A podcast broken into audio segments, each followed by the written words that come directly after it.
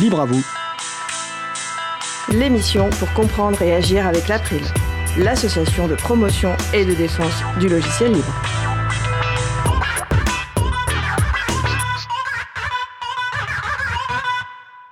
Bonjour à toutes, bonjour à tous. Agilité et logiciel libre, c'est le sujet principal de l'émission du jour. Avec également au programme une chronique sur Mozilla et également le jeu du GNU. Nous allons parler de tout cela dans l'émission du jour. Vous êtes sur la radio Cause Commune, la voix des possibles 93.1 FM en Ile-de-France et partout dans le monde sur le site causecommune.fm. La radio diffuse également désormais en DAB+, sur la, en Ile-de-France, donc c'est la radio numérique terrestre. Soyez les bienvenus pour cette nouvelle édition de Libre à vous, l'émission pour comprendre et agir avec l'April, l'association de promotion et de défense du logiciel libre. Je suis Frédéric Couchet, délégué général de l'April. Le site web de l'April, c'est april.org et vous pouvez trouver une page consacrée à cette émission avec tous les liens et références utiles, les détails sur les pauses musicales et toute autre information utile en complément de l'émission. Et également les moyens de nous contacter. N'hésitez pas à nous faire des retours pour indiquer ce qui vous a plu, mais également des points d'amélioration. Nous sommes mardi 24 mars, nous diffusons en direct, mais vous écoutez peut-être une rediffusion ou un podcast.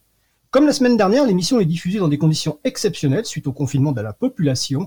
Toutes les personnes qui participeront à l'émission sont en effet chez elles. Si vous souhaitez réagir, poser une question pendant ce direct, n'hésitez pas à vous connecter sur le salon web de la radio. Pour cela, rendez-vous sur le site de la radio causecommune.fm, cliquez sur chat et retrouvez-nous sur le salon dédié à l'émission Dièse Libre à vous. Nous vous souhaitons une excellente écoute. Alors voici maintenant le programme détaillé de l'émission du jour. Nous allons commencer dans quelques secondes par la chronique ITSIC numérique d'Emmanuel Reva qui va nous parler de Mozilla. D'ici une quinzaine de minutes, enfin non, d'ici une dizaine de minutes plutôt, nous aborderons notre sujet principal qui portera sur le thème Agile et logiciel libre, une rencontre sur les valeurs et principes avec Alexis Monville. En fin d'émission, ce sera la chronique Le Libre fait sa com d'Isabella Vanni, qui discutera avec Mohican, bénévole à l'April, du jeu de GNU. À la réalisation de l'émission, William Asgavari, que je salue. Bonjour William. Alors, tout de suite, passe au premier sujet. Nous allons donc commencer avec la chronique ITSIC numérique d'Emmanuel Reva, qui va devoir activer son micro s'il veut parler. Donc, euh, bonjour Manu. Salut Frédéric, ça va? Pas bien et toi? Ouais, ça va. Alors, tu veux nous parler aujourd'hui, je crois, de Mozilla? Ben, je te laisse la parole. Ok, cool. Eh ben, parlons un peu de Mozilla. Euh, et pour parler de Mozilla, bah, déjà, on va parler de, Firefox. Euh, Firefox et un peu d'histoire sur Firefox. Alors, Firefox, c'est un navigateur web qui est né à partir de son ancêtre Netscape, repris au début sous le nom merveilleux de Phoenix. Netscape renaît de ses cendres, tel un oiseau de feu ou Firebird. C'était beau, léger, rapide et sans merde de taureau. Ou pour les francophones, sans bullshit. Peu après, Phoenix a été intégré dans Mozilla, une suite de logiciels tout en un avec un navigateur web, logiciel de courriel, discussion instantanée, éditeur HTML, etc., etc. Alors après, le gros mastodonte, la suite Mozilla, c'est fini.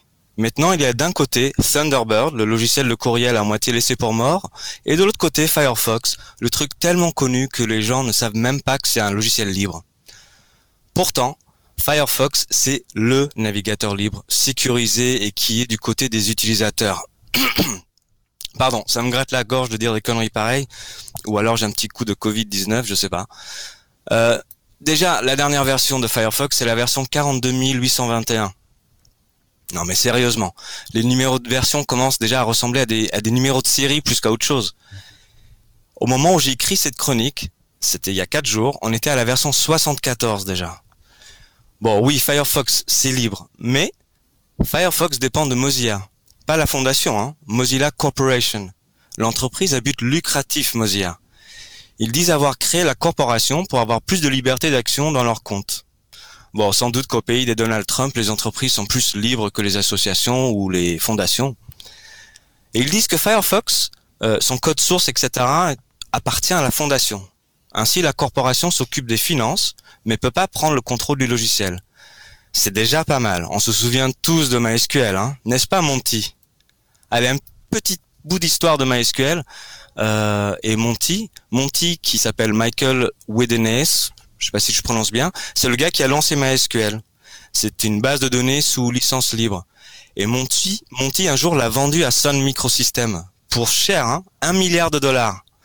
Et puis ensuite, il a pleurniché comme un enfant gâté quand Sun a vendu MySQL à Oracle. Alors c'est important de garder les logiciels libres libres. Si vous ne voulez pas qu'ils tombent entre les mains des entreprises anti-libres, ne les vendez pas, s'il vous plaît. Bref, ils ont compris maintenant. Bon. Et moi, je sais bien que le développement coûte un pognon de dingue. Mais le fait que Mozilla soit une entreprise à but lucratif est un piège pour elle-même, pour lui-même. Ce janvier, ils ont juste ce janvier, hein, ils ont licencié 70 personnes, des ingénieurs et tout, hein. Mais de l'autre côté, ils investissent plus de 40 millions de dollars pour le développement de nouveaux produits. On dirait un cas de il n'y a pas d'argent magique. Il n'y en a pas pour le personnel, mais pour le nouveau projet, tout beau, on trouve de la thune fastoche. Bon alors c'est quoi ces produits? Ah ben, Il s'agit surtout de services. Mais oui, le centre de l'attention va se tourner vers des services. Ça fait, ça fait déjà un petit moment d'ailleurs. Hein. Mozilla passe d'une entreprise de logiciels libres doucement vers une société de services centralisés. Alors déjà, excitons-nous d'abord sur le cas de Pocket. Il s'agit à la base d'une extension liée à un service qui sert à sauvegarder des pages web afin de les consulter plus tard. L'entreprise Pocket a été achetée par Mozilla, enfin, et la partie extension est devenue libre, mais la partie serveur ne l'est toujours pas. Pocket, un service centralisé et basé sur du logiciel non libre, est directement intégré dans Firefox maintenant.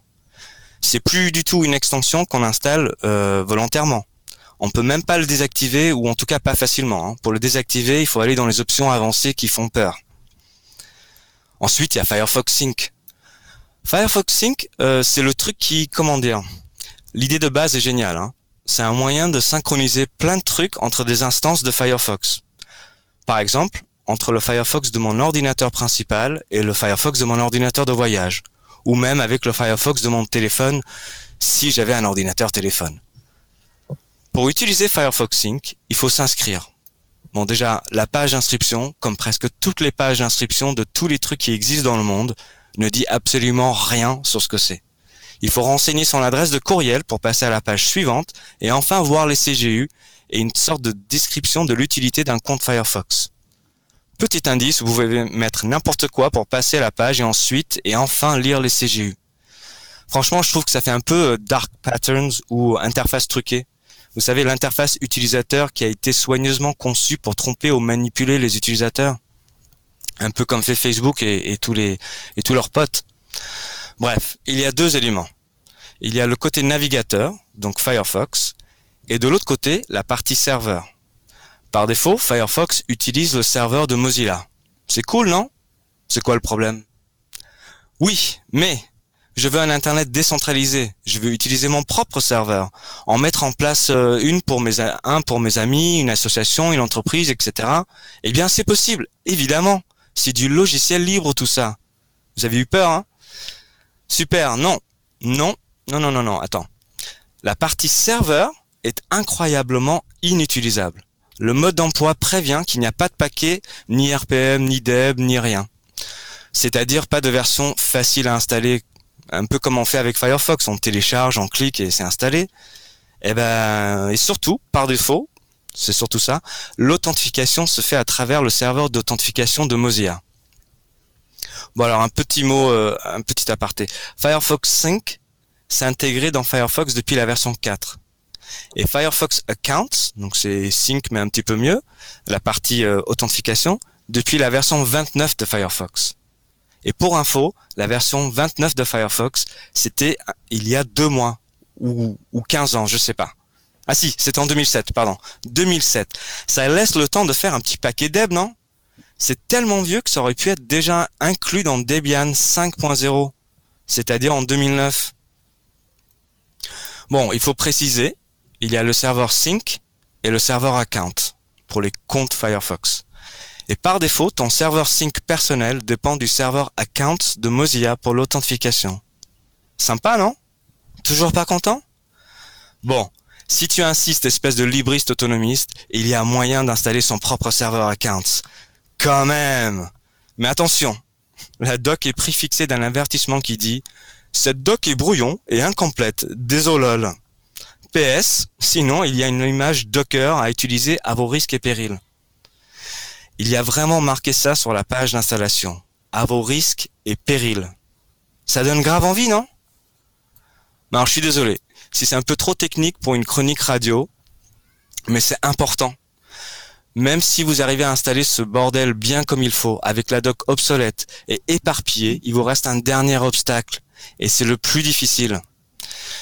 Indiquez à vos utilisateurs qu'il faut aller dans About Config, c'est-à-dire c'est les options avancées qui font peur, et changer l'option identité.sync.tokenserver.uri.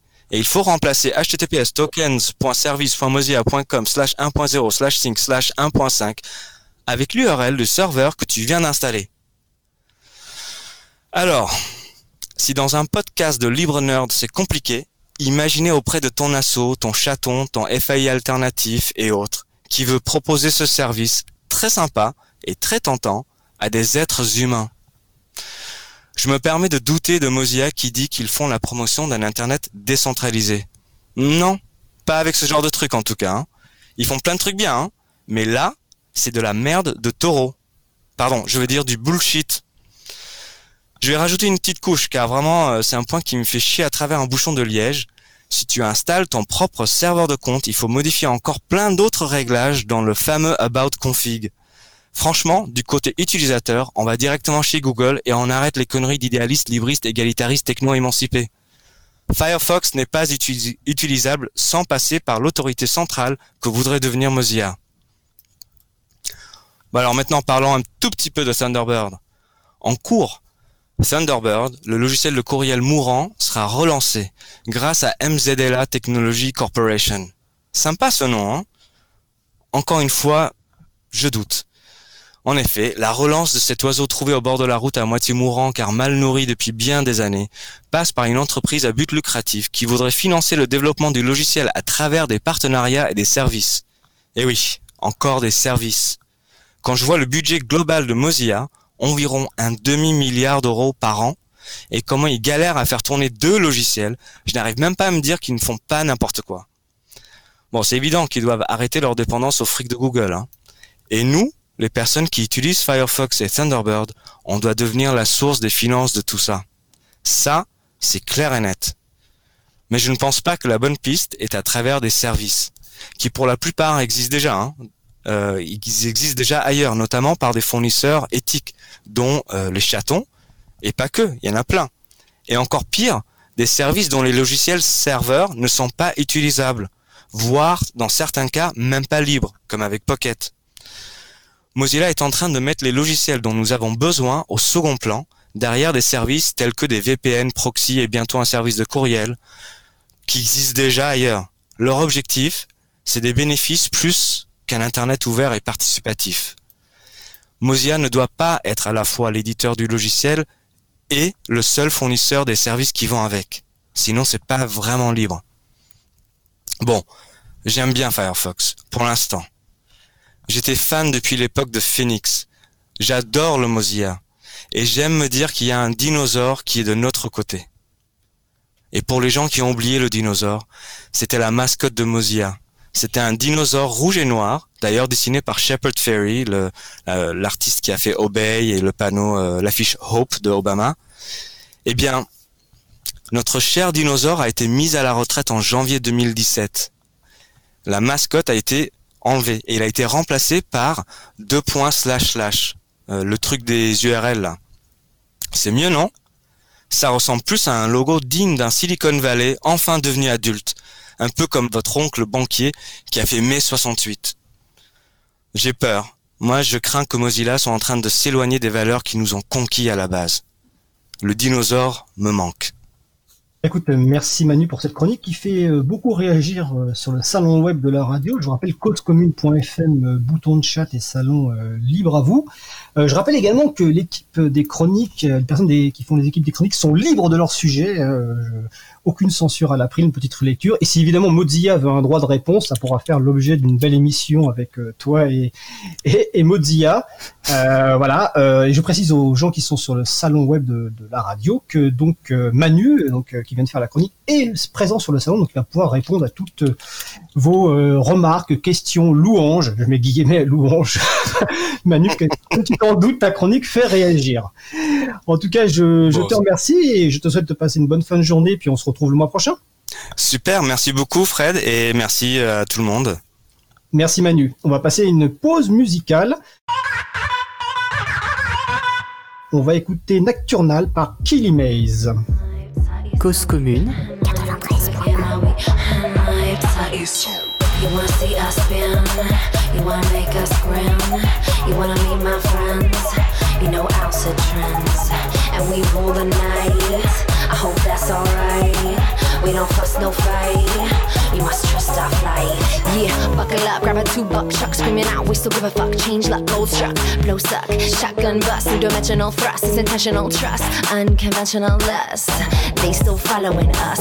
We are following none. You been swallowing duds, skipping Halloween guns. Teach kids sack funds. Sticky icky, we get a little tricky. You ask how many grand, and I'm thinking 50, maybe a hundred, but we do this for fun. Ask how many lost, and I'm saying none. I ain't playing games with no one. It's not a shame. We all have one. The owls and me meant to be clean, the sea while they stare at me. How can it be? You wanna see us spin? You wanna make us grin? You wanna meet my friends? You know are trends, and we rule the night. I hope that's alright. We don't fuss, no fight. We trust our flight. Up in a spaceship, and you gon' say shit. Telepath coordinates, leaving all the races. Fuck all of your faces. Stay here with the platelets. Now they wanna race. Everybody take your places. Okay, fine. Bring them anyway. Transform their brains when we press play. And this time, unblind, no child left behind. No memories will rewind through this warp place in time. May seem morbid, but it's prime. You are an orchid of her mind. Mother Earth ain't been feeling fine. Oi, just trust that we install you toy. We must only recall our joy. No more phony, homogenized boy. No more death to little girls and boy. Everyone is equal, no chosen hoi polloi. You wanna see us spin? You wanna make us grin? You wanna meet my friends? You know Alsa trends, and we rule the night. I hope that's alright. We don't fuss, no fight. We must trust our flight. We must trust our flight. You wanna see us spin? We must trust our flight. We, we, we must trust our flight. You wanna see us spin? You wanna see us spin? You, you, you wanna see us spin? You wanna see us spin? You? Okay, fine. You wanna make us grin?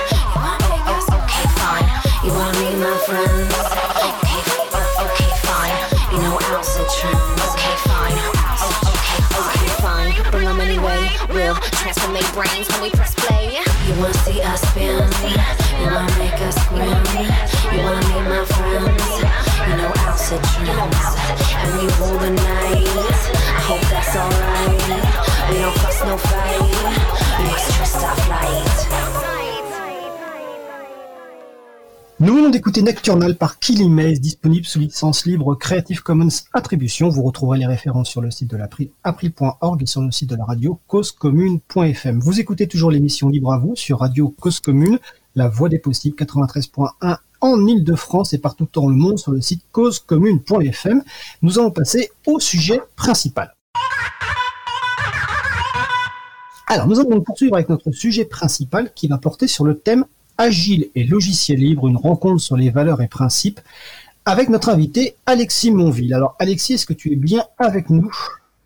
Euh, Oui, Frédéric. Bonjour à tous.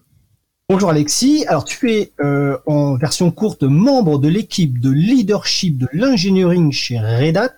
Alors j'ai demandé une petite présentation personnelle et peut-être de préciser un petit peu les mots leadership et engineering. Euh, donc je te laisse la parole, une petite présentation personnelle de ton parcours et de ton poste actuel. Ouais, c'est, toujours le risque de me, de me laisser parler euh, en français.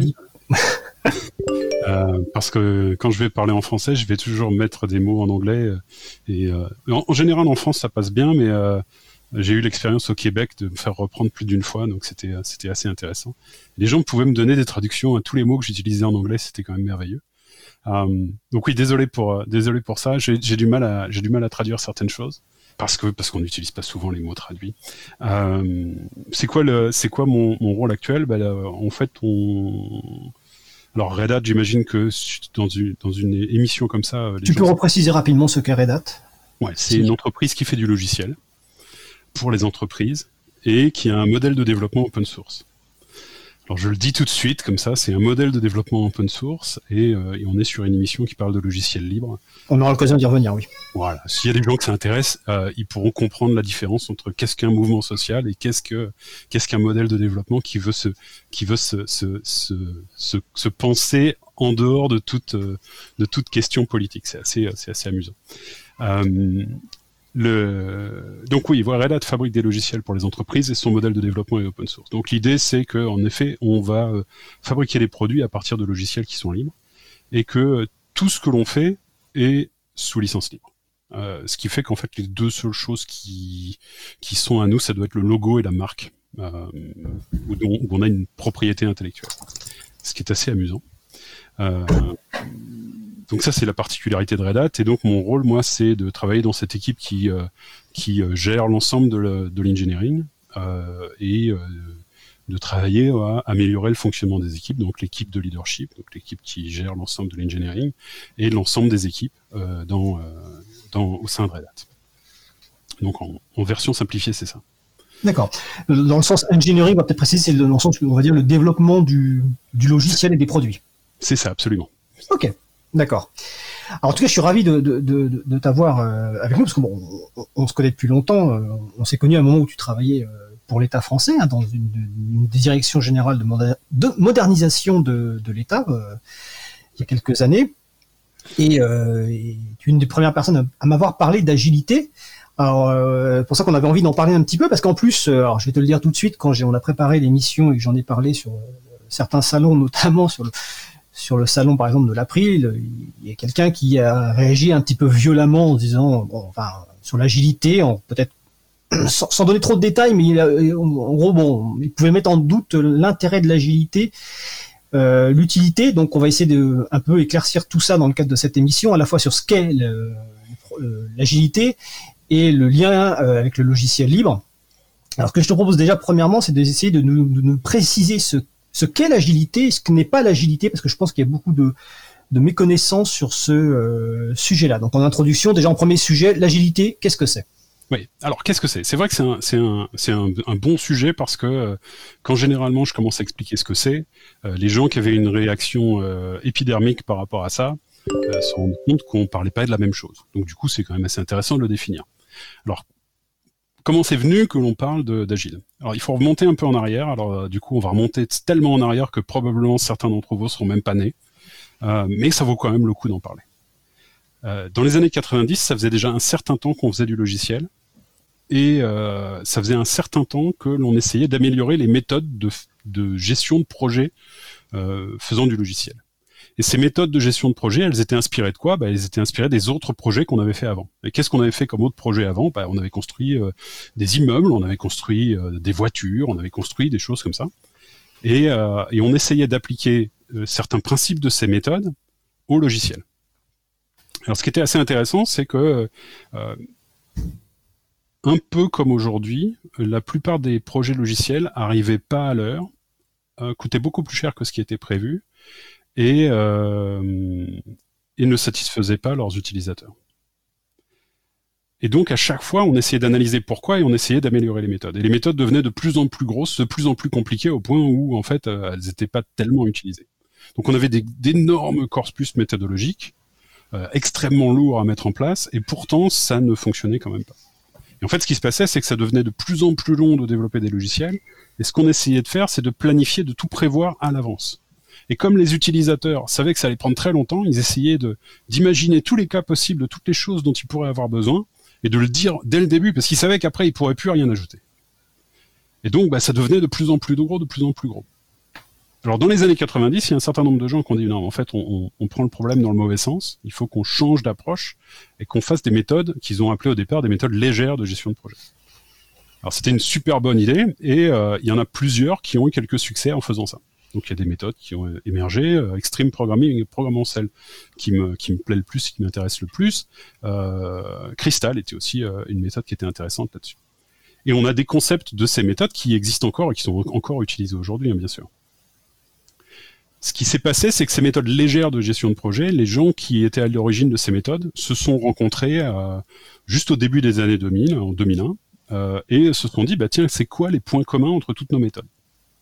Et à partir de ces points communs, ils ont écrit quelque chose qui s'appelle le manifeste agile. Et le manifeste agile, il parle de, on, fait souvent référence à quatre valeurs et euh, 12 principes. Donc il faut voir qu'en fait, ces gens ont fait des méthodes, ont utilisé des méthodes, et ont après regardé les points communs entre ces méthodes pour écrire un manifeste pour dire, bah, voilà, nous, voilà ce que l'on fait. Je vais vous lire la première phrase du manifeste agile parce que ça éclaire vraiment, à mon sens, que c'est l'agilité. Et je vais même le faire en français, et là, je suis pas habitué à ça. Hein. Nous découvrons comment mieux développer des logiciels par la pratique et en aidant les autres à le faire.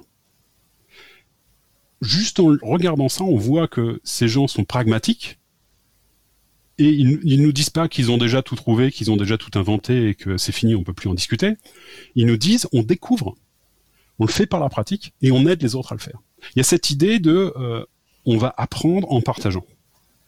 Et euh, c'est pour ça qu'on va trouver énormément de, euh, de groupes, de réunions, de, de meet-up qui vont se passer dans différentes villes, dans différents lieux, pour partager sur ce qui marche, ce qui marche pas, ce qu'on a appris en faisant des choses, et, et faire évoluer tout ça. D'accord. Euh, euh, donc si je comprends bien, avant de que tu nous parles des, notamment de, en détail des quatre valeurs et puis peut-être aussi des principes, si je comprends bien en fait, on est passé quelque part d'un développement euh, logiciel, on va dire entre guillemets traditionnel dans les années 80-90 avec un cahier des charges, un livrable des mois après et un sorte d'effet tunnel où finalement ce qui était livré ne correspondait pas à ce que les gens voulaient dès le départ, à une méthode de développement qui est plus itératif, plus incrémental, plus euh, adaptatif avec une réaction par rapport aux attentes de la structure cliente. Exactement. Et en fait, c'est ça qu'ils ont appris dans les années 90 et c'est ça qu'ils ont, ont, voulu partager au travers du manifeste euh, en 2001.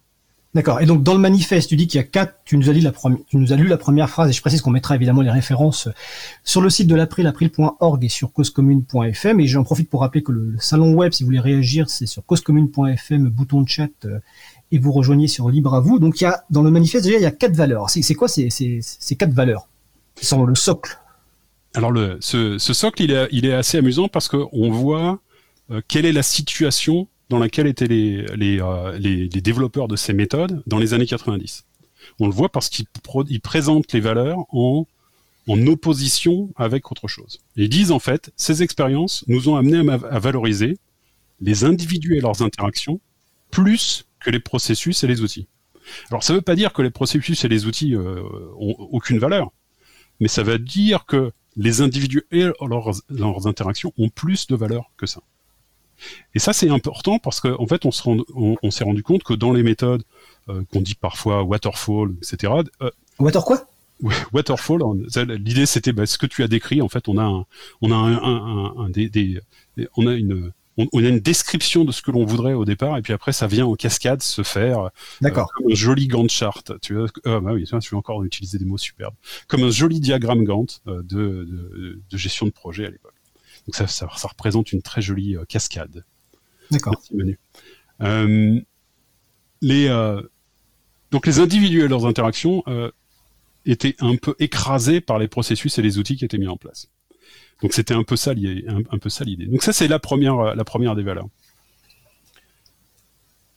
Si on regarde ce qui se passe à partir de 2001, je peux, je peux décrire toutes les valeurs ou je peux commencer à, à décrire ce qui s'est passé à partir de 2001 et revenir un peu en arrière après.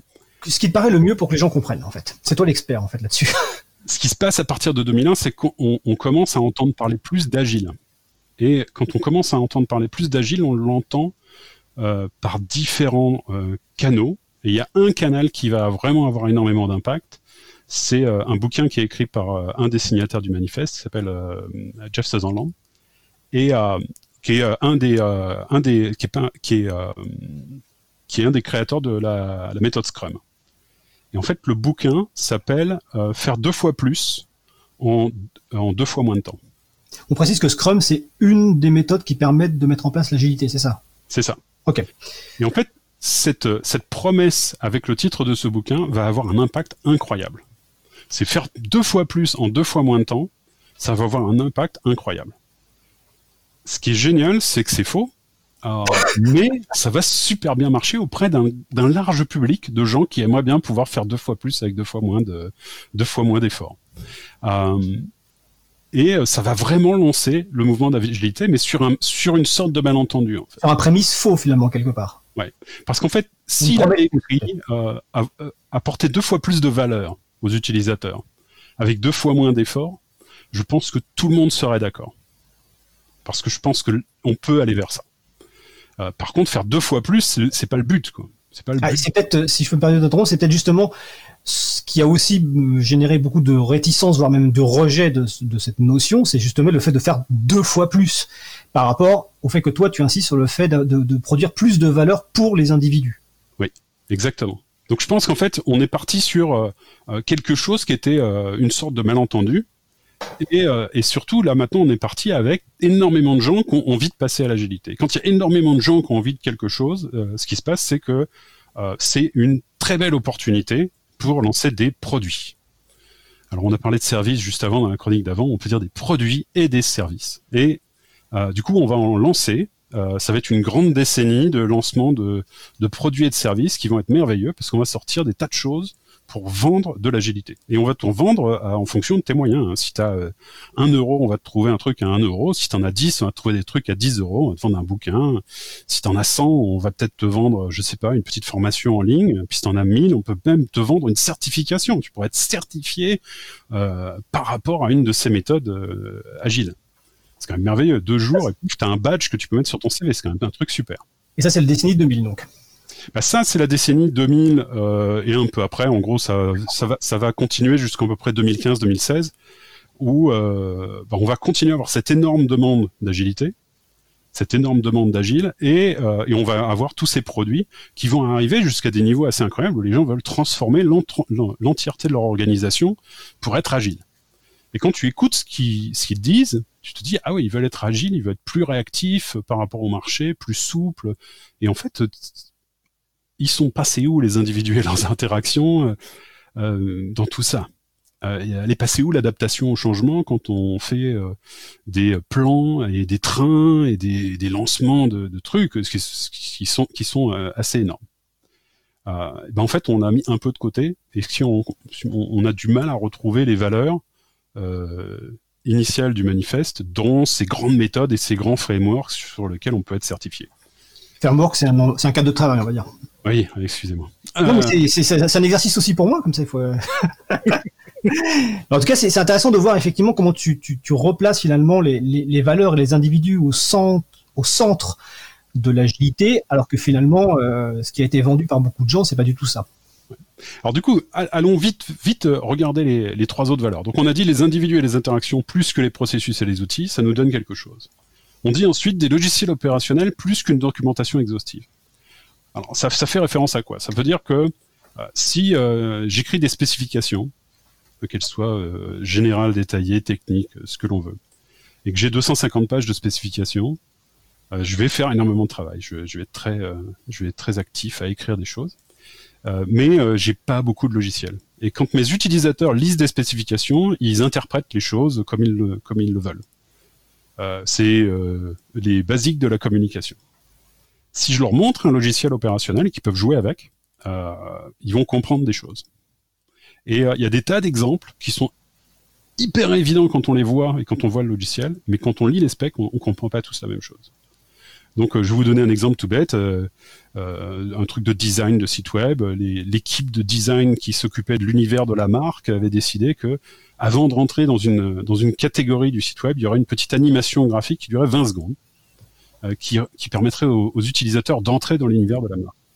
Alors si vous avez déjà été sur un site web dans votre vie, vous savez que 20 secondes d'animation avant d'aller quelque part après avoir cliqué, c'est peut-être exagéré.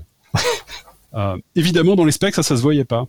Euh, et les designers qui ont travaillé sur l'animation de 20 secondes, qui a quand même coûté une fortune, euh, pour la première catégorie, quand ils l'ont présenté à la première démo, euh, les, évidemment, les, gens qui l'avaient demandé se sont rendus compte immédiatement qu'il y avait un problème. Euh, et, évidemment, il savait très bien qu'il l'avait écrit dans les specs, qu'il l'avait validé, etc. Donc en fait, là, l'idée, c'était de collaborer pour savoir, bon, c'est quoi la durée qui est acceptable? Et là, c'est intéressant de travailler et de collaborer directement avec le client, plus que de négocier et de dire, attends, c'est écrit dans les specs, bah, nous, on te les fait tous comme ça, puis tu te débrouilles, quoi. Et c'est ce qui nous permet d'introduire la troisième valeur, c'est la collaboration avec les clients plus que la négociation contractuelle. Là, c'était évident pour l'équipe que, en fait, fabriquer des animations de 20 secondes qu'on n'utiliserait jamais, c'était idiot. euh, collaborer avec le client pour savoir c'est quoi la bonne durée d'une animation qui nous permet de rentrer dans l'univers. Est-ce qu'on doit l'afficher à chaque fois ou est-ce qu'on l'affiche que la première fois, etc., etc. Il y avait des tas, de questions qui pouvaient se poser. Bah, quand on travaille avec le client assis à côté de vous, euh, bah, c'est beaucoup plus facile de le faire.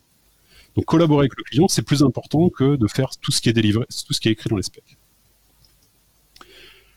La dernière de ces valeurs, c'est l'adaptation au changement plus que le suivi du plan. Ben, je viens de l'évoquer euh, avec, euh, avec cet exemple.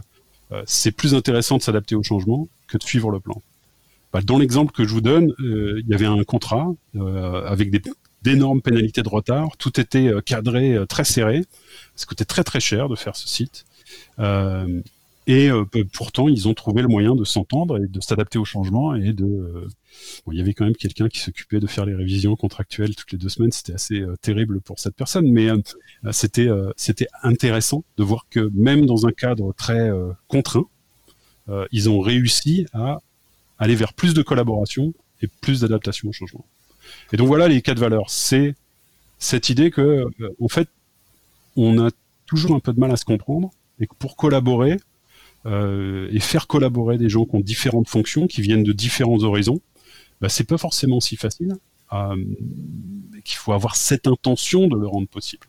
Et c'est pas dans le contrôle qu'on va la qu'on va la, fabriquer, c'est euh, dans, chercher cette entente et accepter ces, euh, ces feedbacks, ces retours directs du client et euh, s'adapter à tout ça. D'accord. Donc je vais répéter les, quatre valeurs si je les ai bien notées. Donc c'est collaboration avec le client plutôt que négociation de contrat. C'est la réaction au changement plutôt que le suivi d'un plan. Et c'est un logiciel ou en tout cas un produit plutôt fonctionnel plutôt qu'une documentation complète. Et la quatrième, c'est les personnes et les individus, enfin les individus et les interactions plutôt que les processus et les outils. C'est les quatre valeurs. Oui, absolument. Et donc, le, alors je précise à, William en régie, j'ai un retour bizarre, euh, grésillement dans le casque. C'est pas très grave, hein, c'est juste si ça passe à l'antenne. Euh, n'hésitez pas à le signaler sur le salon web. Euh, tout ceci, en fait, euh, il y a une, notion qui semble apparaître, hein, c'est celle de, changement, de transformation. Euh, comment on peut initier un, changement et une transformation pour se mettre à mettre en, place, en action, les quatre valeurs de l'agilité et puis les, principes qui vont avec? Alors, la, question c'est d'où on part en fait, d'où on part et où est-ce qu'on veut, où est-ce qu'on veut aller? Euh, un des points importants, c'était euh, de se dire, bah, on, s'intéresse aux individus et leurs interactions, on va collaborer avec euh, une équipe qui a diverses, diverses compétences et diverses perspectives, et on va collaborer avec le client, avec les utilisateurs eux-mêmes du logiciel. Et on part d'un principe que les utilisateurs du logiciel, ce ne sont pas les développeurs du logiciel. C'est un des points qui va être, euh, qui, est toujours compliqué quand l'utilisateur du logiciel, c'est le même que le développeur du logiciel. On peut prendre des raccourcis qu'on peut pas prendre quand, quand on a affaire à un utilisateur qui, euh, qui, euh, pour qui on est relativement proche de la magie quand il utilise quelque chose. Il sait pas ce qui se passe derrière. Donc il y a, y a, ces, y a ces, ces choses-là qui viennent dedans. Alors comment on, comment on met en place les choses? Je pense que on met en place les choses en reconnaissant euh, le, en, s'accordant sur l'objectif que l'on veut atteindre. Et ça, c'est ça, c'est vraiment un truc important. Euh, c'est là où le deux fois plus avec euh, en deux fois moins de temps est pas suffisant. il faut s'accorder sur l'objectif que l'on va atteindre et quel impact ça va avoir pour les différentes parties prenantes, pour les gens qui sont qui sont qui sont impliqués là-dedans. On pourra peut-être y, revenir ce qui est euh, ce qui, ce, que, qui me paraît assez intéressant, c'est qu'à partir de 2015-2016, euh, les certains des signataires du manifeste agile vont dire que l'agile est mort. C'est-à-dire après, euh, après en gros 15 ans de 15 ans de produits et de services vendus, de certification, de formation, de tas de trucs, de grandes transformations, de, grands cadres de travail vendus à, ils, vont, ils vont dire c'est mort. En fait, ça n'a pas marché, on a échoué. C'est devenu, c'est devenu de nouveau très très compliqué et c'est devenu de nouveau quelque chose qui n'aide pas les gens. Donc il y a une partie des, signataires qui vont aller dans ce sens-là. Il y a une autre partie des signataires qui vont dire non, mais en fait, euh, c'est pas ça en fait le problème. Le problème c'est euh, c'est ce qu'on en a fait, c'est euh, c'est cette productisation qu'on en a fait qui est pas bonne. Mais si on revient aux valeurs, on peut vraiment permettre aux, aux gens aux personnes de vraiment collaborer. Et en fait, c'est en revenant aux valeurs et aux principes qu'on peut permettre aux gens de collaborer. Et c'est là qu'on trouve c'est vraiment intéressant. Donc c'est ça qui m'intéresse en fait après. Et c'est pas tellement les, différentes pratiques et outils qui existent, c'est de retourner aux valeurs et de se poser les questions. Et si euh, c'est un, exercice que peuvent faire les, gens, c'est d'aller voir le, manifeste pour le pour le développement des, agile des logiciels et de regarder les 12 principes sous-jacents au manifeste et de se poser la question, bah, nous dans notre équipe, euh, quelles, quelles sont les choses que l'on fait déjà, ou et quelles sont les choses avec lesquelles on est d'accord et quelles sont les choses avec lesquelles on n'est pas d'accord, ou euh, quelles sont les choses qu'on aurait envie de, envie de faire et qu'est-ce qu'on pourrait essayer pour aller dans cette direction-là. je pense que c'est là qu'on peut initier un vrai changement qui est un vrai changement durable. D'accord. Et en fait, ces règles et ces principes, c'est finalement c'est plus des sources d'inspiration que des règles à suivre euh, formellement ça me fait penser à une méthode de développement qui a eu beaucoup de succès il y a, quelques années, qu'on a sans doute beaucoup. Euh, c'est Getting Things Done, GTD. Alors je sais plus comment ça se traduit en français. Là, c'est moi qui me piège, qui m'auto-piège, et que les choses soient faites avec des des, des, principes, euh, très nombreux principes, et en fait tellement trop de principes à suivre strictement que ça n'a pas fonctionné, alors qu'en fait c'est plutôt de l'inspiration. c'est plutôt des sources d'inspiration et que chacun doit avoir sa propre vision et sa propre quelque part interprétation de l'agilité en gros. C'est bien ça? Oui, alors si, si, je prends un autre exemple qui est un, un exemple classique, il euh, euh, y, a des, y, a des, euh, y a des raccourcis que, que, certains vont faire en disant bah, l'agilité, c'est les gens qui collent des post-it sur les murs. ah oui, c'est vrai. Oui, c'est un bon truc. Du coup, il faut mettre un petit R derrière post-it, hein, sinon c'est pas bon. Euh, mais euh, est-ce que c'est vraiment des gens qui vont coller des petits papiers autocollants sur des murs? Alors pourquoi certains font ça? Ah, bah, Pourquoi ils font ça? C'est que ils trouvent pratique, comme ils sont une équipe colocalisés qui travaillent dans la même pièce, de d'avoir sur un mur leur plan de travail et de savoir bah, qu'est-ce qu'ils ont à faire, qu'est-ce qui est en cours et qu'est-ce qu'ils ont terminé, parce que c'est quand même euh, sympa de, de, de, célébrer ce qui est terminé. Et d'avoir ça visuellement pour tous en permanence, c'est quand même super pratique. Donc voilà pourquoi ils font ça. Et qu'est-ce qu'ils vont faire aussi euh, C'est, euh, bah, par exemple, le matin, ils vont se réunir tous en face de ce board et ils vont partager bah, ce qu'ils ont fait hier, euh, ce qu'ils ont fait, euh, ce qu'ils ont euh, appris, ce qu'ils ont comme difficulté, en, en quoi ils auraient besoin d'aide et qu'est-ce qu'ils ont prévu de faire aujourd'hui. Bah, qu'est-ce que ça va leur permettre? Bah, Ils ont un temps de synchronisation qui leur permet de vérifier qu'ils sont tous toujours alignés vers la, dans la même direction, et puis d'identifier les, les, besoins de collaboration.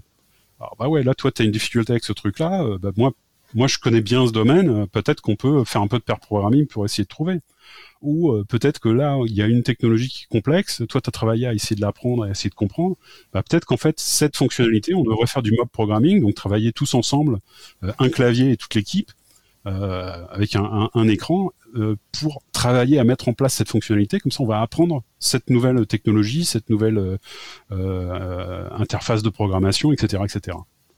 Donc on va identifier, grâce à ce temps de synchronisation, des opportunités de collaboration, des opportunités d'apprentissage, des opportunités de s'entraider. D'accord. Ça, ça marche si je suis dans une équipe colocalisée. Oui.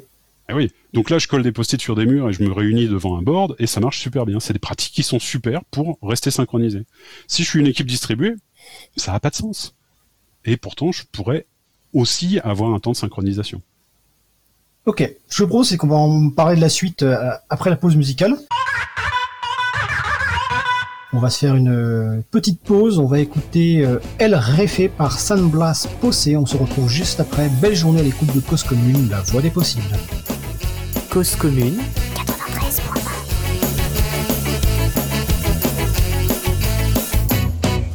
Que tire la piedra que no haya soñado con matar a su jefe con sus propias manos. Levanta la mano, se has imaginado al cabrón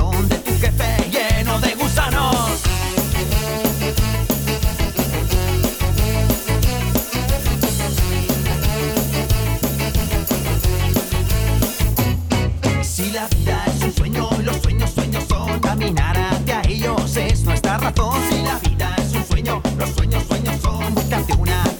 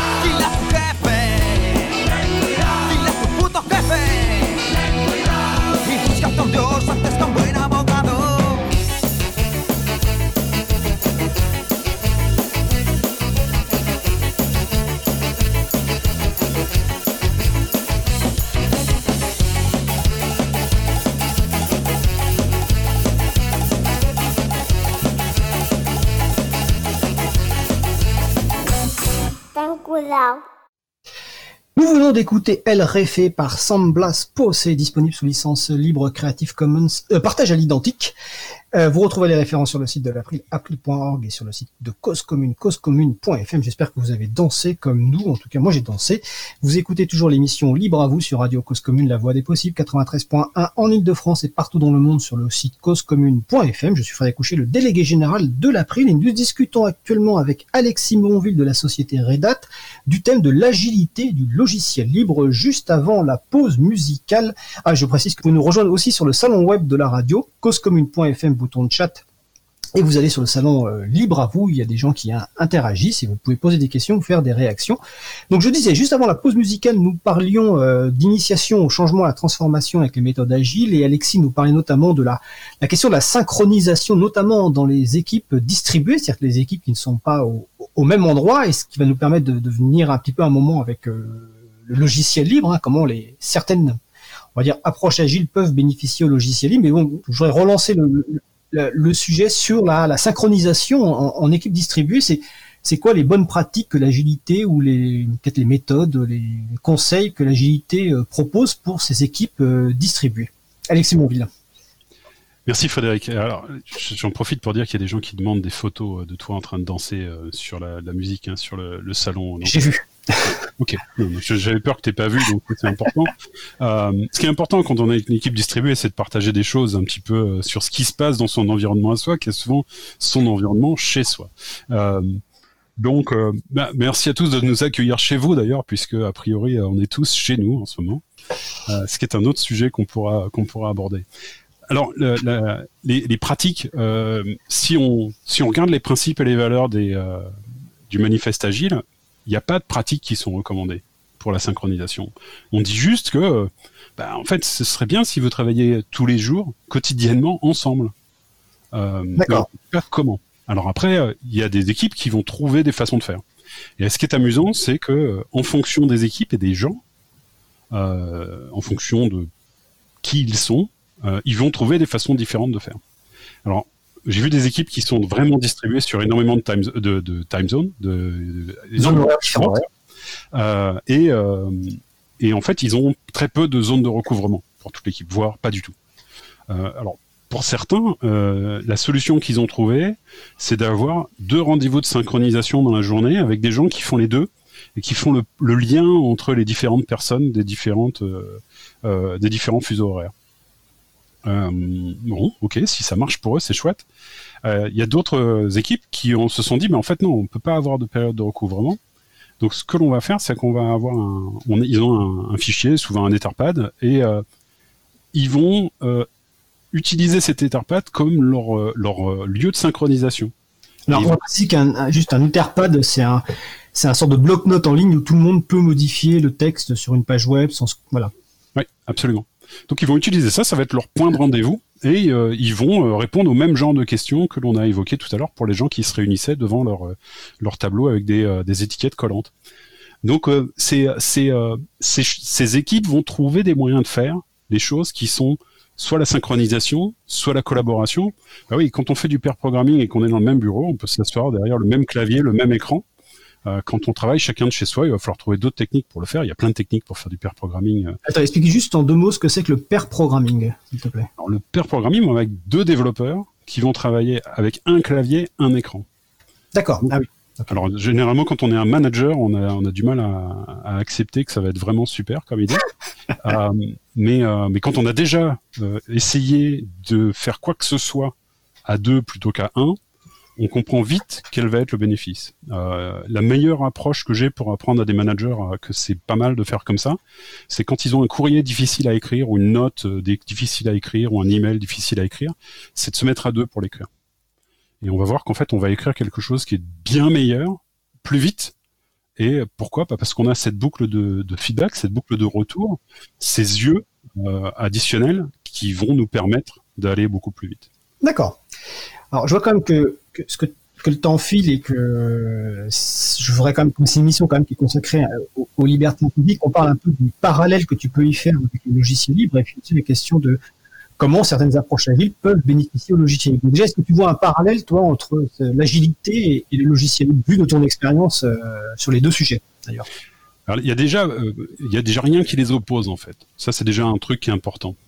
Il y a un sens de, il y a l'importance des utilisateurs. Elle est, euh, elle est importante des deux, des deux parties. Euh, je sais que satisfaire l'utilisateur, c'est une notion un peu, euh, un peu bizarre souvent.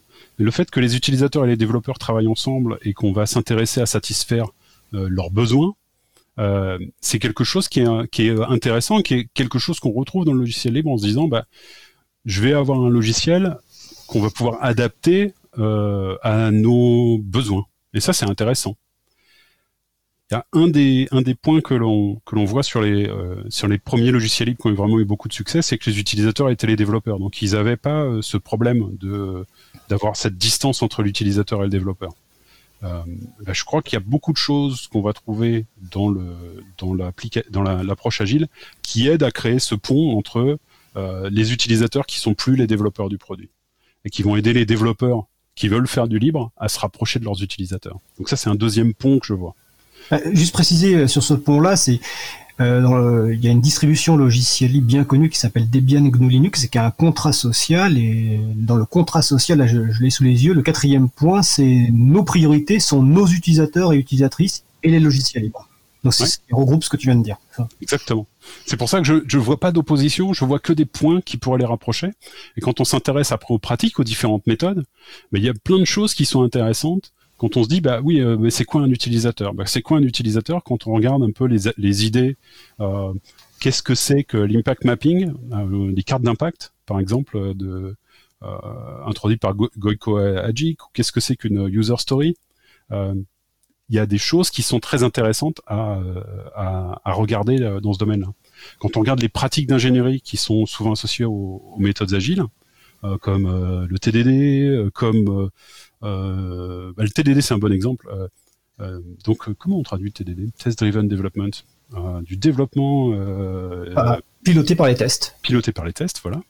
Euh, bah, ça, c'est des pratiques qu'on retrouve dans pas mal de logiciels libres aujourd'hui, parce que c'est quand même euh, vraiment beaucoup plus pratique de comprendre, euh, de vraiment comprendre la fonctionnalité en fabriquant le test qui va permettre de la développer.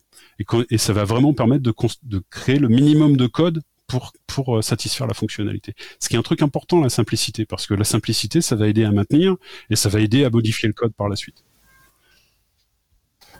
D'accord. Et, donc, dans le développement logiciel libre, comment certaines approches agiles peuvent bénéficier euh, au logiciel libre en général, donc au développement, aux utilisateurs et aux utilisatrices?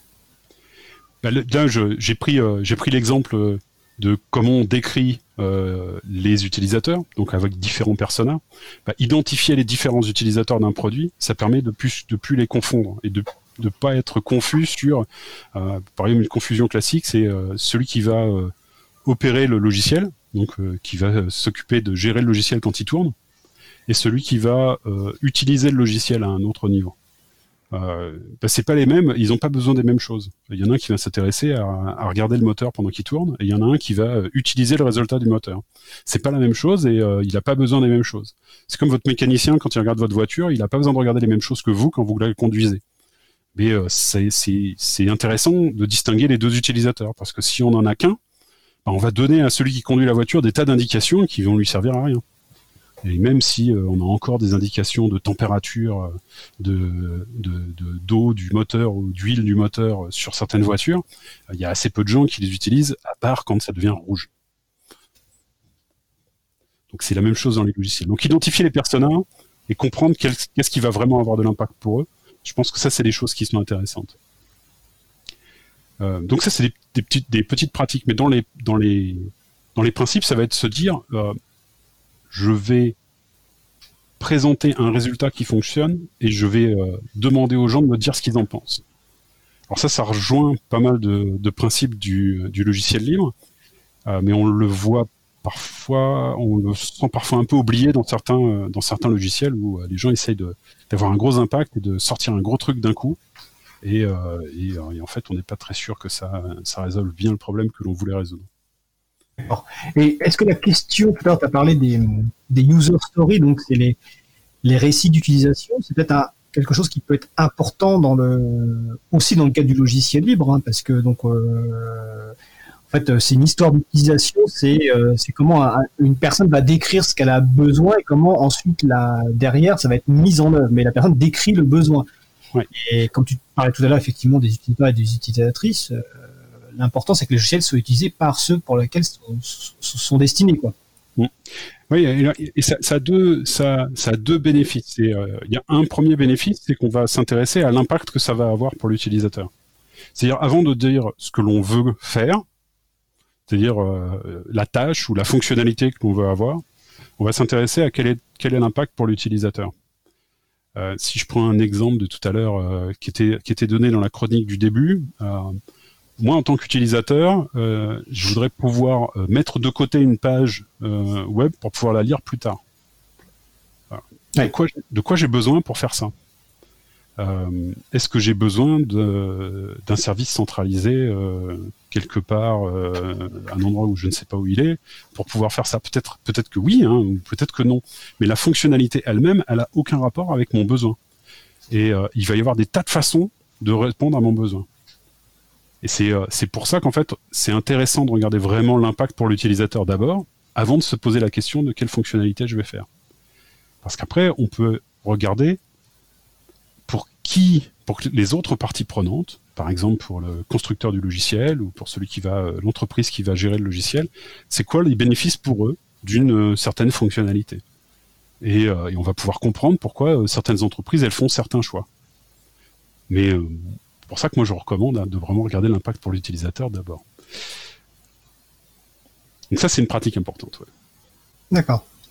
Toi, tu as commencé l'agilité, enfin, tu as commencé l'agilité, notamment dans une société qui, qui était quoi, qui a peut-être 10 ou 15 personnes, si je parle d'Innovance.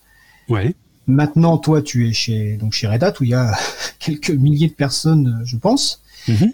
Euh, finalement, l'agilité, euh, première question, c'est à la fois pour les grandes équipes et pour les petites équipes. Et, deuxième question, euh, un peu liée, qu'est-ce que ça change de faire de l'agilité entre une, petite équipe, telle que tu as pu le faire chez Innovance ou dans d'autres structures, et dans une grande équipe telle que Red Hat, en fait?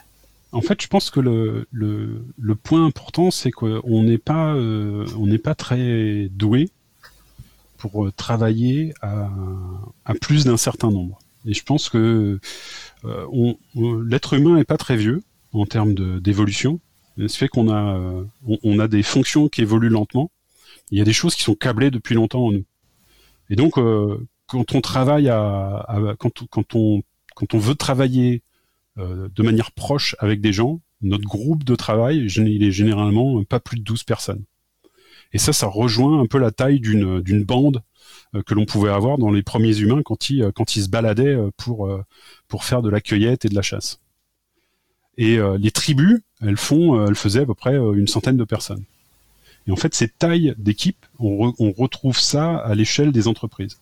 Et c'est aussi pour ça que quand les, les entreprises grandissent, bah, souvent on entend les startups dire ah oui, là 15 personnes, oh là là, c'était compliqué, il a fallu complètement réinventer l'organisation. Et on dit quand même 15 personnes, c'est pas grand. Quoi.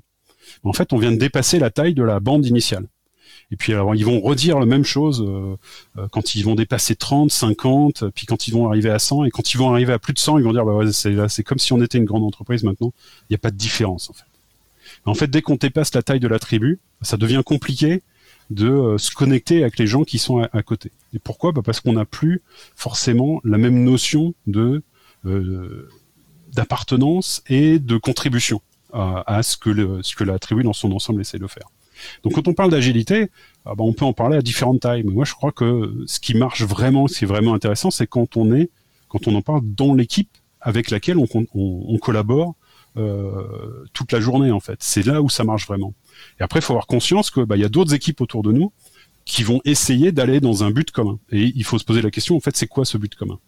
Et c'est là qu'il faut avoir des objectifs de plus grand niveau qui vont sûrement être à l'échelle de la tribu, qui vont permettre à toutes les équipes de se dire, OK, alors si c'est ça nos objectifs au niveau de la tribu, comment nous, notre équipe, on va contribuer à ça? Et, euh, et c'est ça qu'on essaie de mettre en place, en fait. On essaie de présenter des objectifs, d'avoir des grands résultats clés qui ont un impact sur les utilisateurs, et pour permettre à toutes les petites équipes de se dire, OK, moi, comment je contribue à ça Et puis bah, de publier ce qu'elles vont faire. Voilà, nos contributions à ça, ça va être ça. Ça va être ça, cette proposition. Et on a des connexions à faire avec d'autres équipes parce que euh, bah, on a des dépendances entre nous. Donc, s'il faut qu'on aille dans le même sens. Mais on va s'organiser pour, euh, pour gérer ces dépendances. Donc, même Une fois qu'on fait ça, eh ben, on oui. peut aller à n'importe quelle taille. D'accord. Et donc même chez Red Hat, on reconstruit quelque part des petites tribus, alors si j'ai bien compris. Ouais. On, on, en fait, on, on, se rend compte que euh, dès qu'on dépasse la taille d'une tribu, c'est compliqué. Donc en fait, il faudrait mieux avoir, euh, il faudrait mieux avoir deux tribus. Après, euh, après, alors on, pas, on n'utilise pas forcément ce vocabulaire-là. Hein. Je l'utilise là parce que je trouve que c'est plus pratique, mais c'est plus, c'est plus parlant, mais c'est un peu ce qu'on, ce qu'on retrouve. D'accord. Euh, alors, quand tu parles de, de petits nombres, ça me fait penser à une question avec l'actualité. Euh, comment on vit l'agilité ou comment l'agilité, est-ce que l'agilité peut apporter quelque chose dans cette période de, de, de confinement euh, de la population, euh, là mondiale quasiment, parce que enfin pas, pas totalement mondiale, mais il y a quand même beaucoup de pays où il y a du confinement maintenant. Mm-hmm. dans ce contexte-là, voilà, c'est quoi l'agilité? Ben, en fait, on, on, va revenir au premier, au, à la première valeur du manifeste agile. Et euh, qu'est-ce qu'elle nous dit? Elle nous dit que les individus et leurs interactions sont plus importantes que les processus et les outils. Ben, ça veut dire que les processus et les outils qu'on a en place aujourd'hui, euh, ils doivent servir les individus et leurs interactions. Moi, j'étais épaté de voir le nombre de gens qui m'ont contacté euh, sur euh, la messagerie instantanée, sur euh, par par par messagerie électronique, pour me parler, pour me demander juste comment ça allait. Quoi. Et, et du coup, ça, je trouve ça, je trouve ça magique. Donc ça, je trouve ça super intéressant. Et puis du coup, bah, on a utilisé aussi la technologie pour faire des trucs où euh, bah, mes enfants sont à Paris pendant que moi je suis à Bordeaux. Euh, on fait, on essaie de faire des dîners en ligne avec eux et c'est plutôt marrant. Oui, ça, euh, on a, euh, on a fait des, on fait des dîners avec des amis ou des apéros avec des amis. On en a un tout à l'heure là.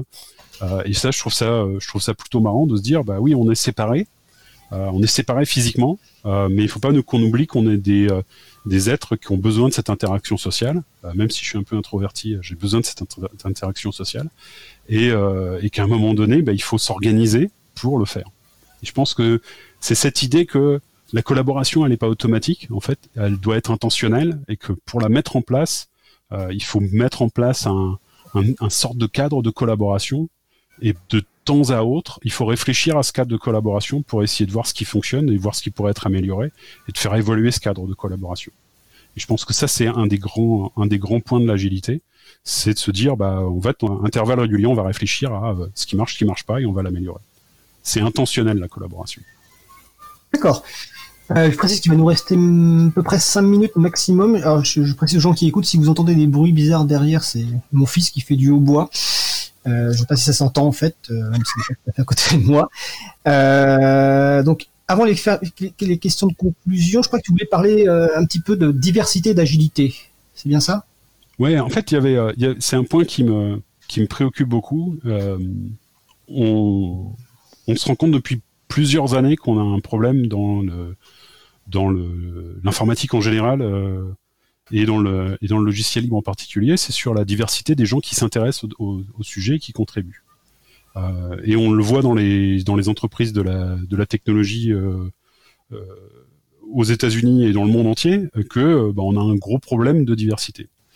Et euh, alors on met souvent en cause le, la formation, c'est-à-dire en disant bah ouais s'il y a 80% d'hommes dans dans les formations de computer science, forcément euh, il peut pas y avoir moins de de 80% d'hommes dans les entreprises de tech. Euh, Ce qui est un problème, c'est que c'est pas complètement vrai, parce qu'il y a quand même maintenant plusieurs euh, universités où ils sont à 50-50.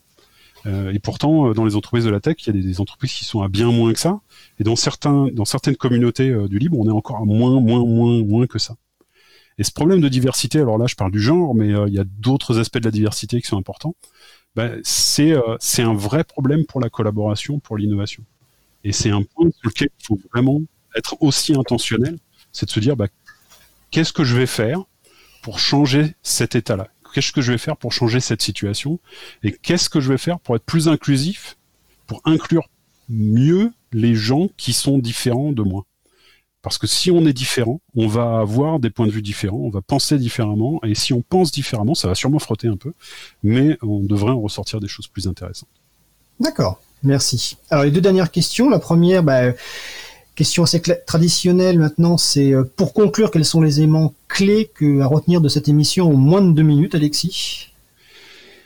La collaboration, c'est intentionnel. Euh, et si vous voulez initier un changement, un exercice que je vous recommande, c'est d'aller voir les principes sous-jacents au manifeste agile et de vous poser la question euh, qu'est-ce qui représente pour vous? Et quand vous vous êtes posé cette question, allez voir vos collègues dans votre équipe en vous disant bon alors qu'est-ce que ça représente pour nous et quel est celui sur lequel on a envie de tenter quelque chose, d'expérimenter quelque chose. C'est pas forcément que je dis pas que ça va forcément être incroyablement un succès, mais vous aurez au moins expérimenté quelque chose et c'est un premier pas vers le changement. Donc ça, ce serait vraiment le truc que je voudrais retenir. C'est on peut expérimenter, on peut essayer des choses et euh, allons-y. C'est euh, par nous commence ce changement. Euh, donc ça, c'est moins de deux minutes, donc c'est bon. Euh, c'est un gros truc que j'aimerais qu'on puisse faire. C'est par nous commence le changement. Euh, et c'était quoi ta deuxième question J'ai oublié. Je l'ai pas encore posé. C'est la question bonus. Euh, Est-ce que tu aurais des, bah, de, je sais pas, des conseils de lecture, de séries ou de podcasts euh, pour les personnes qui nous écoutent, mais pas du tout forcément en lien avec le logiciel libre ou avec l'agilité, un, un, coup de cœur à partager? Euh, J'ai deux livres que j'ai bien aimés. Alors il y, y, en a, que j'ai lu récemment que j'ai bien aimé. Il y en a un qui s'appelle The, uh, The, Art of Gathering de Priya Parker. Et euh, c'est euh, alors je sais que proposer un, un bouquin sur l'art de se réunir euh, à une époque où on peut pas se réunir, c'est un peu paradoxal. Euh, mais c'est un c'est un bouquin que j'ai beaucoup aimé. Ça m'a ramené ça m'a rappelé un dîner TEDx. D'ailleurs, ça m'a amusé. J'ai écrit un article là-dessus et j'ai mis une photo de toi dedans. Oui, j'ai vu. et donc ça, c'est un, un, un, bouquin super intéressant parce que ça nous rappelle les principes de, de comment on se réunit et pourquoi on se réunit. Et euh, ça donne envie de le faire en ligne, même quand on peut pas le faire, en fait. Et ça, je trouve ça intéressant. Il y a un deuxième bouquin que j'ai bien aimé qui s'appelle Talking to Strangers de Malcolm Gladwell. Et euh, j'ai bien aimé ce bouquin parce que euh, il y a beaucoup de gens qui vous disent que euh, instantanément ils se, sont capables de se faire une opinion sur les gens et qui savent euh, comment sont les gens. Ils savent les lire instantanément. Et Talking to Strangers euh, explique vraiment bien pourquoi c'est pas vrai. Et ça, c'est super important. Parce que du coup, bah, ça permet de se dire, euh, bah, j'aime pas trop cette personne, euh, bah, je devrais faire un petit effort pour essayer de la connaître un peu mieux. Parce que c'est probablement là qu'est le problème. Du coup, c'est intéressant. Et puis euh, podcast, podcast, podcast. Euh, si j'ai un podcast que j'aime beaucoup, qui m'amuse énormément, ça s'appelle Common Line Heroes. Je trouve que Saron Barek fait un boulot extraordinaire de, de narration. Euh, ça parle d'ailleurs un peu de, des origines du logiciel libre au départ. La, la quatrième saison est sur le matériel. Et donc euh, le, le, deuxième ou le troisième épisode est très drôle parce qu'il parle du Alter 8080 et, euh, et ça, ça parle aussi euh, du moment où le logiciel va devenir quelque chose qui euh, est quelque chose qu'on pourrait peut-être vendre. Et je trouve ça très intéressant de, se replacer au début de l'histoire où le logiciel n'est pas encore soumis au copyright, donc euh, où c'est pas encore arrivé en fait. Et ça, et ça, je trouve ça très amusant. Donc, euh, je vous recommande cet épisode-là, entre autres de Common Light Heroes. D'accord. Écoutez, on mettra les références sur le site de l'April, april.org et sur le site de Cause Commune, causecommune.fm. Et pour les personnes qui veulent prendre et relire les, valeurs et les principes agiles dont vient de parler Alexis, la page Wikipédia, les listes, donc méthode agile, page Wikipédia, vous trouverez les, la lecture conseillée par Alexis Monville. Bah, écoute, Alexis, je te remercie grandement de cette euh, participation à cette émission donc euh, à distance. Hein. Donc je rappelle qu'Alexis, tu es membre de l'équipe de leadership et d'engineering chez Red Hat. Et puis je te souhaite euh, une belle fin de journée et puis à bientôt. Merci beaucoup Frédéric. À bientôt. Merci à tous. Merci à toi. Alors on va faire une pause musicale. On va écouter Requiem for a Fish. On se retrouve juste après. Belle journée à l'écoute de Cause Commune, la voix des possibles. Cause commune.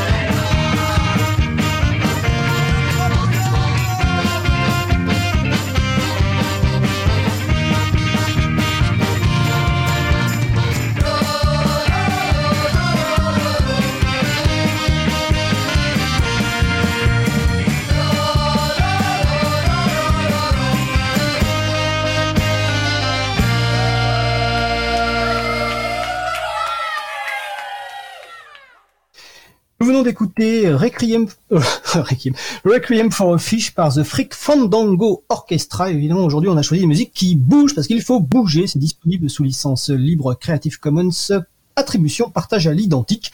Vous retrouverez les références sur le site de l'April, april.org et sur le site de Cause Commune, causecommune.fm. Vous écoutez toujours l'émission Libre à vous sur Radio Cause Commune, la voix des possibles, 93.1 en Ile-de-France et partout ailleurs sur, euh, partout dans le monde sur le site causecommune.fm.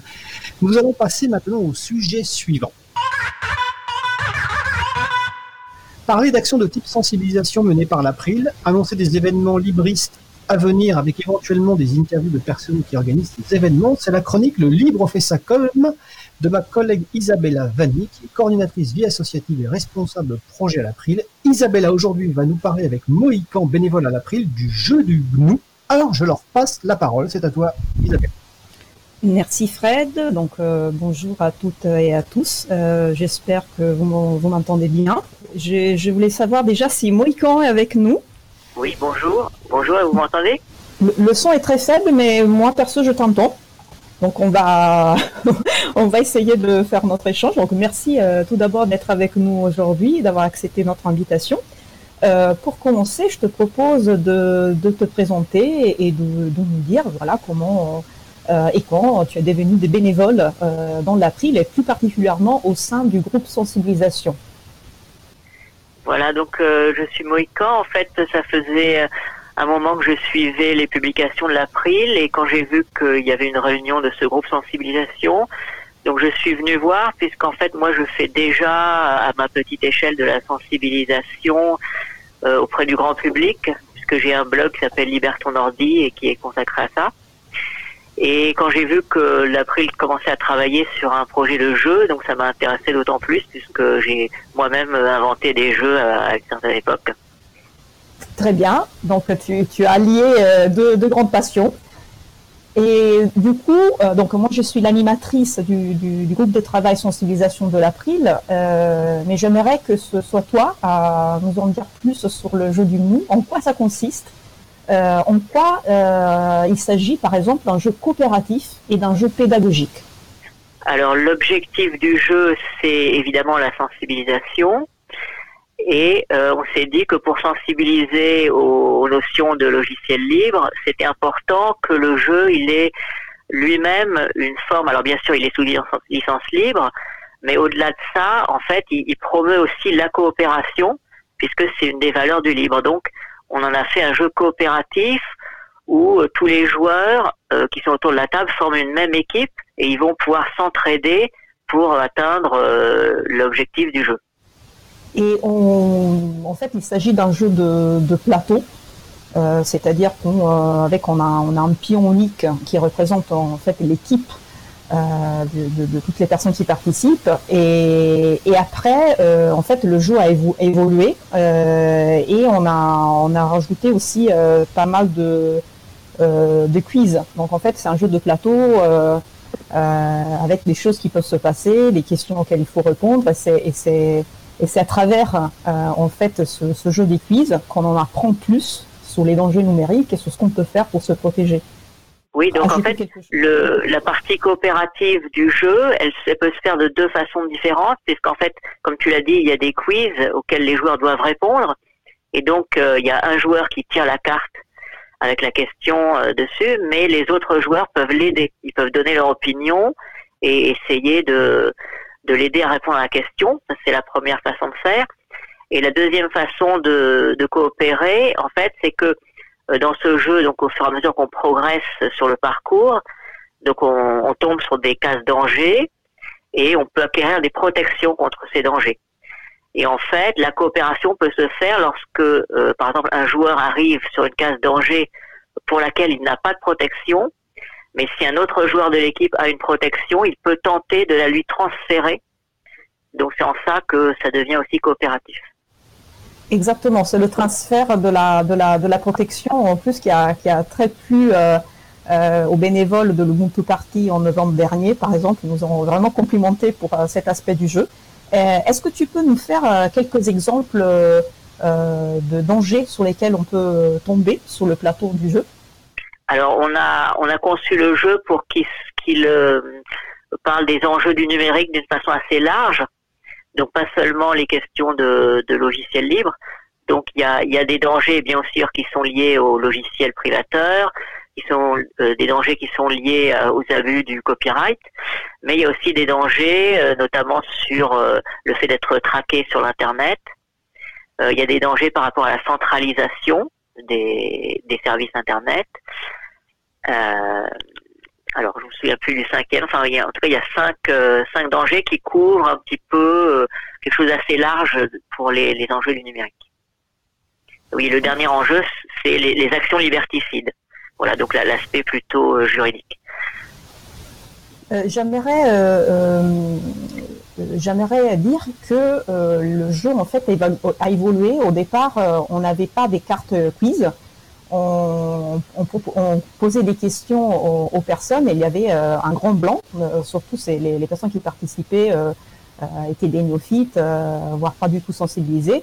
Et l'idée d'ajouter des cartes quiz avec des questions QCM ou oui et non, vrai ou faux, en fait, est venu suite à, un test, une sorte d'atelier qu'on a fait euh, auprès du siège de Bell Games, c'est-à-dire un éditeur de jeux euh, coopératif. Donc, on a eu la, la chance d'être accueillis, accueillis et de, de pouvoir faire un test avec des professionnels du jeu coopératif. Euh, quand est-ce que tu peux nous dire euh, à quelle étape euh, du projet du jeu du GNU nous sommes aujourd'hui Et chose très importante, est-ce que les gens qui nous entendent peuvent déjà jouer au jeu du GNU s'ils le souhaitent? Voilà, donc on, est dans une version bêta, mais qui, est assez aboutie. C'est-à-dire que ce qui nous manque maintenant juste, c'est de réviser un peu tous les textes, donc ceux qui sont sur les, ces questions quiz et puis différents descriptifs il faut, qu'on affine les textes, il faut qu'on affine les graphismes, mais le jeu déjà en tant que tel, il est tout à fait jouable. On l'a déjà utilisé euh, à plusieurs reprises, et, donc euh, euh, on continue à le tester, mais en, réel, c'est-à-dire on on a déjà imprimé le jeu. C'est un brouillon bien sûr, mais on, on continue à l'utiliser vraiment. Et les, personnes peuvent euh, télécharger les éléments graphiques. On mettra bien évidemment toutes les références. Euh, elles sont déjà d'ailleurs sous la page de l'émission d'aujourd'hui. Et je voulais savoir quels sont les, retours, euh, parce que c'est toi qui as fait le, le beaucoup d'ateliers, de, de, tests sur le jeu. Et je voulais savoir quels sont les retours de la part du public. Alors, donc c'est toujours des retours qui sont positifs parce que c'est un sujet qui quand même intéresse les gens. Ils ont toujours l'impression d'apprendre quelque chose en participant au jeu. Et ce que je voudrais dire aussi qui est très important euh, sur ce mode de sensibilisation, euh, par comparaison par exemple avec une conférence, c'est que là on a vraiment euh, les participants qui sont actifs. Ils sont actifs et puis surtout ils interagissent entre eux. C'est pas juste l'animateur qui va porter la bonne parole, mais là, on donne vraiment aux participants l'occasion d'échanger entre eux, donc euh, de raconter leurs expériences, de se poser des questions ensemble, de chercher des réponses ensemble. Donc ils sont ils sont actifs et ça c'est c'est important aussi pour les, les motiver et, et euh, faire qu'ils s'intéressent vraiment à la chose et qu'ils se sentent entendus. Et moi, je peux, merci pour ces, ce retour. Et, et, et moi, je peux, euh, j'ai pu constater en ayant animé des ateliers euh, que c'est très important aussi pour les animateurs parce, qu'on se rend compte en fait de comment on peut euh, améliorer le jeu et c'est important aussi pour les personnes qui, qui pensent en, en savoir euh, en savoir beaucoup. Il y, a, y a, des personnes qui sont présentées en disant oh, ben moi j'ai comment dire je suis je suis bien sûr je suis libriste je connais très bien et bah il y a des personnes qui, qui ont quand même répondu ils n'ont pas répondu correctement par exemple sur des questions concernant la, l'idée reçue de la gratuité du logiciel libre, par exemple. Donc, euh, même les personnes qui, pensent en savoir peuvent apprendre des choses. C'est plutôt plaisant pour un, pour un jeu euh, comme le nôtre. Euh, donc, comme tu disais, on a, on est le, jeu, on peut, on peut déjà jouer, mais il y a encore de la relecture, de, la rédaction à faire concernant notamment les, les cartes quiz, les textes qui accompagnent le jeu. Euh, on a trouvé aussi un bénévole qui va euh, réaliser la partie euh, design. est-ce que comment est-ce que tu peux nous dire comment comment contribuer au jeu?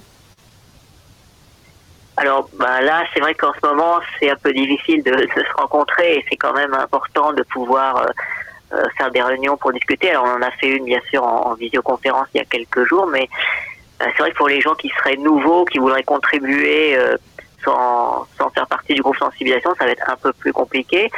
Euh, par contre, je pense que bon, pour ce qui est de la relecture des textes, par exemple, ça, ça peut se faire de façon assez simple. Donc, il, il faudra télécharger les, les, quiz, par exemple, tous les intitulés euh, euh, des questions et les réponses, et puis relire. Ce qu'on a besoin, par exemple, c'est deux choses. En fait, c'est d'une part euh, que les textes soient vraiment compréhensibles pour un public relativement jeune, puisqu'en fait, nous, on vise avec ce jeu euh, on vise le grand public d'une part, et puis euh, ce jeu peut se jouer dès euh, l'âge du collège. Donc on veut aussi que le vocabulaire utilisé, les tournures de phrases soient compréhensibles pour voilà des, jeunes. Donc ça c'est la première chose à, bien regarder. La deuxième chose c'est que ça soit formulé, que les questions soient formulées d'une façon non ambiguë. Voilà, pour qu'il n'y ait pas d'hésitation sur est-ce qu'il faut répondre oui ou non à telle ou telle question. Très bien. Donc c'est important. On a besoin de euh, relecteurs, euh, des personnes qui nous aident à, euh, rédiger de, nouvelles, de questions éventuellement. Euh, on me dit que notre temps est, terminé. Moi, quand je te remercie beaucoup d'avoir participé et, j'espère qu'on pourra voilà voir la, le, le jour pour notre jeu finalisé bientôt. Merci beaucoup. Merci à vous. Merci à Isabella et à Mohican. Donc c'était le jeu du GNU. Vous retrouvez les références sur april.org et sur causecommune.fm. Donc euh, je vais faire les annonces finales, peut-être pas toutes parce que je regarde le temps, quelques-unes.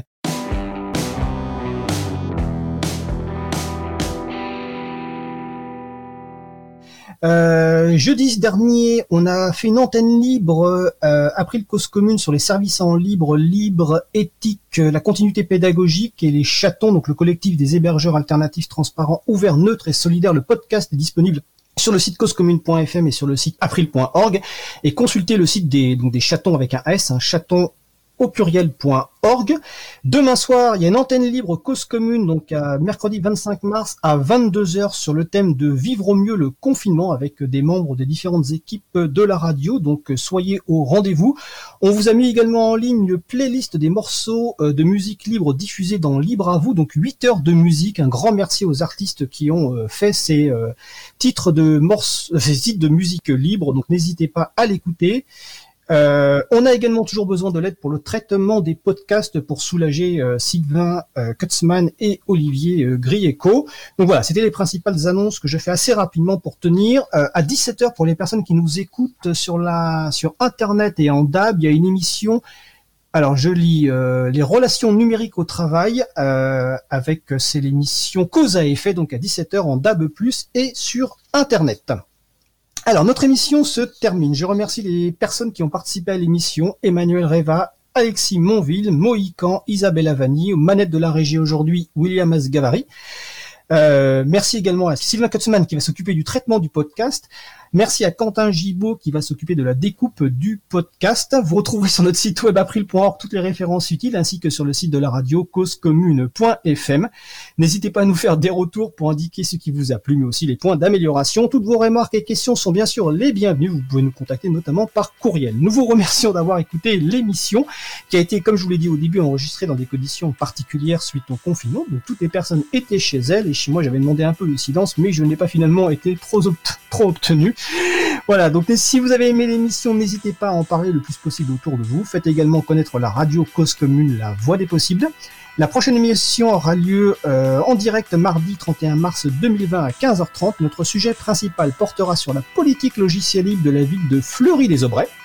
Nous vous souhaitons de passer une belle fin de journée. On se retrouve en direct mardi prochain. Et d'ici là, prenez soin de vous et des autres.